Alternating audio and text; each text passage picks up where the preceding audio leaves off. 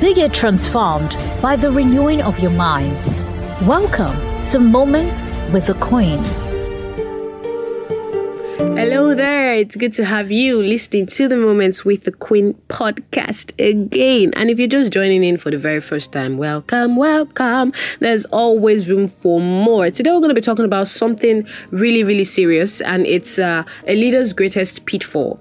A leader's greatest pitfall. There are a lot of things that could stop someone from manifesting leadership. There are lots of things that could get to an individual and limit the person's growth, stunts the person's level of reasoning. But this particular one is really subtle.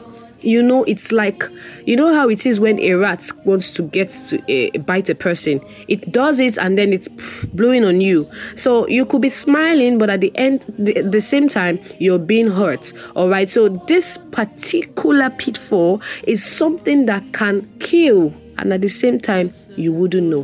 What am I talking about? I'm talking about familiarity. I am talking about familiarity. Familiarity is one of the reasons why a lot of people fail to manifest full potential. Imagine what it would be like if the world could see every unique individual fully from the perspective that God has created them, how God has created them to be. And if you know that there's something on the inside of this person that would be of benefit to you, your mind's eyes would be open tun to fully gain access to that perspective. You know how terrible familiarity can be? Matthew chapter 13, from verse 54 to 58, said something. After Jesus Christ had done an amazing kind of crusade, that's what I'm going to call it, you know, he had done a lot of healings, a lot of this and that. The Bible recorded that he could not do so many miracles in his hometown. Do you know why? They looked at him and they're like, What's wrong with this young man? Is this not the son of Joseph the carpenter? Can you see that ideology? Is this not the son of Joseph the carpenter? That may be the reason why some people around you are not exactly excelling because they are still in, in a location where people look at them and like, why is this one trying to be what he's not? Is this not the sum of? It could even be your parents. Ah, uh-uh. is this not this little kid I just knew? Or from your own perspective, you could be looking at that your friend who is so mighty and heading somewhere and in such full force.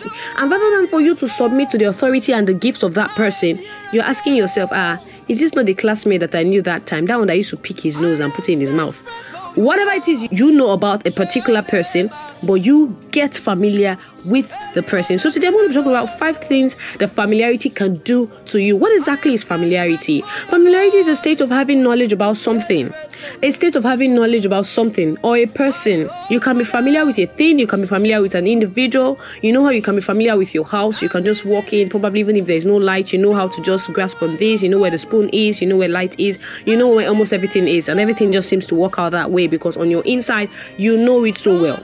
Now, familiarity is gotten from a Greek word, and that Greek word is familiaris familiaris. Now, what is familiaris? Familiaris means a household servant a household servant, and familiarity is coined from that Greek word. Now, what's the relationship between a household servant and being familiar, a state of knowing something? You know how you can say a household, eh, when you call something a household servant, you know that that particular servant knows the nooks and crannies. You can almost imagine that that's somebody that he was brought up in that particular household, that there is nothing he or she doesn't know. You see how terrible the spirit can be? See what happens to these horrible demons that are called familiar spirits. You heard about them, yeah? They are the most terrible people to encounter. Trust me, I have had physical encounters with them. They know you so well. They are the ones that look at you and say, Hmm, you've been praying and crying to God for three years. You've been asking God for this particular thing and it has not come. Oh, you need to do this, you need to do that. They know you like cake. They know you like men that are somehow like this and like that, or you like when the hair is dazzling and when, and you know they bring everything that is your weakness your way. And at the end of the day, you think they're doing it for your good. No, they want to kill you. Yes, they want to kill you. I mean, look at people who were familiar with people in the Bible. Look at Michal. Michal, the, the, the wife of David, Saul's daughter. Seeing your husband dancing and instead of you to, from a point of probably ignorance, if you don't know why he's dancing that way, ask him with lordship and respect. Honey, Oginidi, you know what's the matter? You seem really excited today. It's oh well, and it's like, oh, I'm praising God. And you smile and let it go. She says, How can the king lose himself in the front of that's familiarity. How Michal responded to David, that is familiarity. Do you know that a lot of marriages are ruined today because the husband got familiar with the wife? Because the wife got familiar with the husband? The same man who would go into his office and everybody's greeting him, Good morning, sir. Yes, sir. Bow. Yes, sir. Pass. They, you know, they greet and they bow. You, the woman, will come home and start screaming because you've seen him naked, you've seen him down, you've seen him down, you've seen him up, and you just feel like I don't think there's anything about this man I don't know anymore. See, the ability to know a person or a thing so much and still reserve honor for that thing is a high level trait of a leader who is going to trailblaze, who is going to blaze trails rather. A high level trait. Why? Because familiarity breeds contempt. It's a killer. Look at Gehazi. With the mighty anointing Elisha was carrying, what was he thinking? Familiarity. Familiarity. I mean, who again? Judas. Oh, I know this man. He's washed my feet. Oh, we've eaten together. He's the one who's always giving me money to keep. And he goes there and he's mwah, betraying Jesus with a kiss. Familiarity. What was he thinking? The Son of God.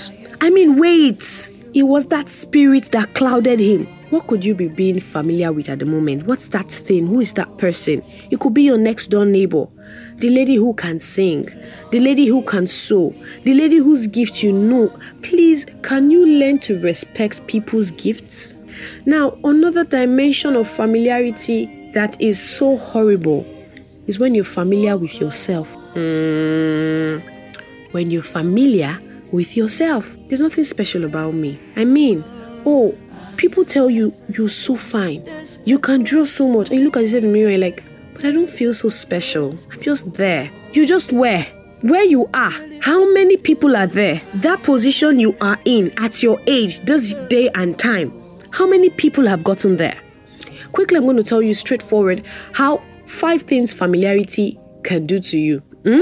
The very first one is it prevents you from seeing things from a full perspective. Familiarity shuts down your mind. It's it's it's it's a huge mental blocking agent. Okay, so it prevents you from seeing things and seeing people from a full perspective. You may see a person in this dimension. Perhaps you have a friend and this friend is really gifted, this friend is really talented, this friend is somebody who people meet in a certain kind of area, but because you know, is that person who you grew up with? Well, you guys were in primary school. How that person that used to poke his nose, that person that used to, you know, probably wear a kind of shirt, and you don't want to accept that that person is no longer that person. And there's so much more to that person but you're seeing him from just one dimension.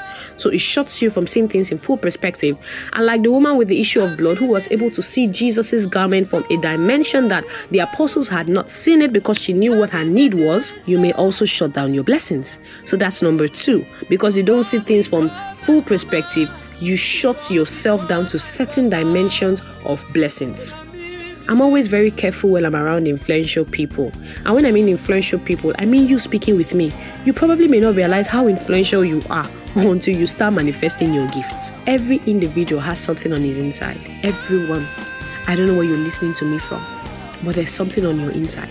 And I'm always quick to spot a person's gift.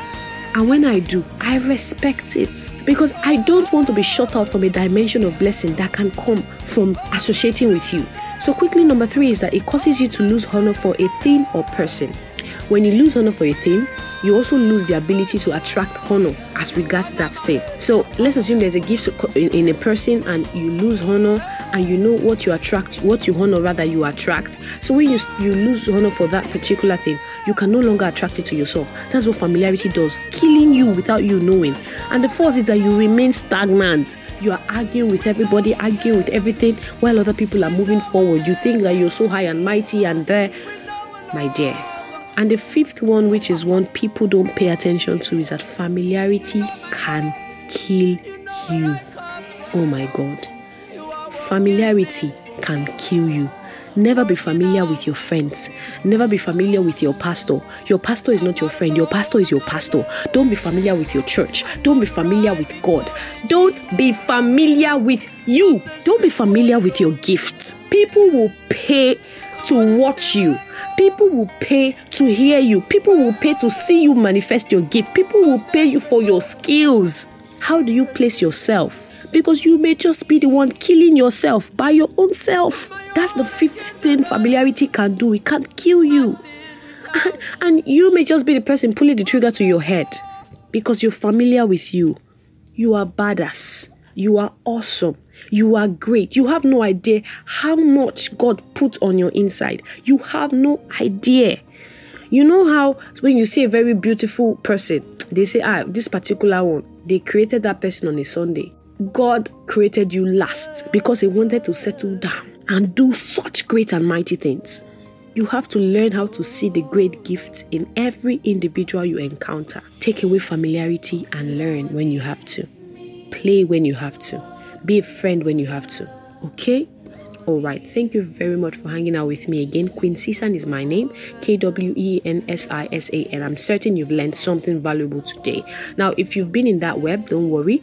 As far you've heard this, work on it. If there's somebody who you've become familiar with and you know it's ruining you, just work on it, okay? And I pray that God will deliver you from any web of familiarity in Jesus' name. Remember, you can subscribe to this, okay? All you have to do is just download the Anchor app and uh, favorite this particular podcast, Moments with the Queen, so that you can keep hearing more and more and more stuffs that can help you be the best version of yourself, okay? And of course, do well to share this with anyone who you know would need it because a lot of marriages have been broken, a lot of people are killing themselves without knowing because of this subtle sin. Mm, is it a sin? Well, well, till I meet you again. Remember, transformation is in action. See you next time.